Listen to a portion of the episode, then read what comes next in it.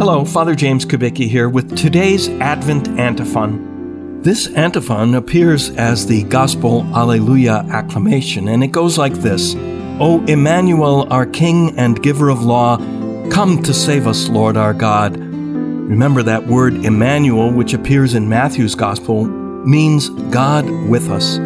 We are about to celebrate Christmas when God came so close to us that He actually shared our life.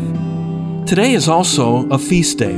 It's the feast of St. Peter Canisius, a Jesuit priest whom the Church honors as a doctor of the Church and who was a light during the dark times of the 16th century when the Church was split apart. Here are some of his reflections on the virtues of the child Jesus. Consider how humbly the Son of God came down from heaven into the womb of a humble virgin.